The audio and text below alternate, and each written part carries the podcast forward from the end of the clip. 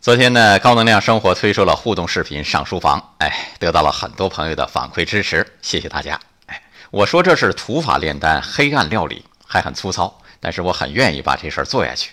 就跟当初开这个公众号一样，兴趣，你有兴趣，这事儿就好玩了，你就能保持巨大的能量。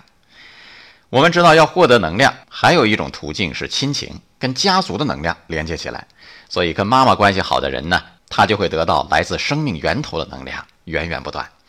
有一首诗是香港中文大学一名学生写给去世的妈妈的，说是瀑布的水逆流而上，太阳从西边升起，落向东方，如何如何。最后是你把我的卷子签好名字，关掉电视，帮我把书包背上，你还在我身旁，就像慢镜头回放一样，时光又逆流而上了啊，很感人。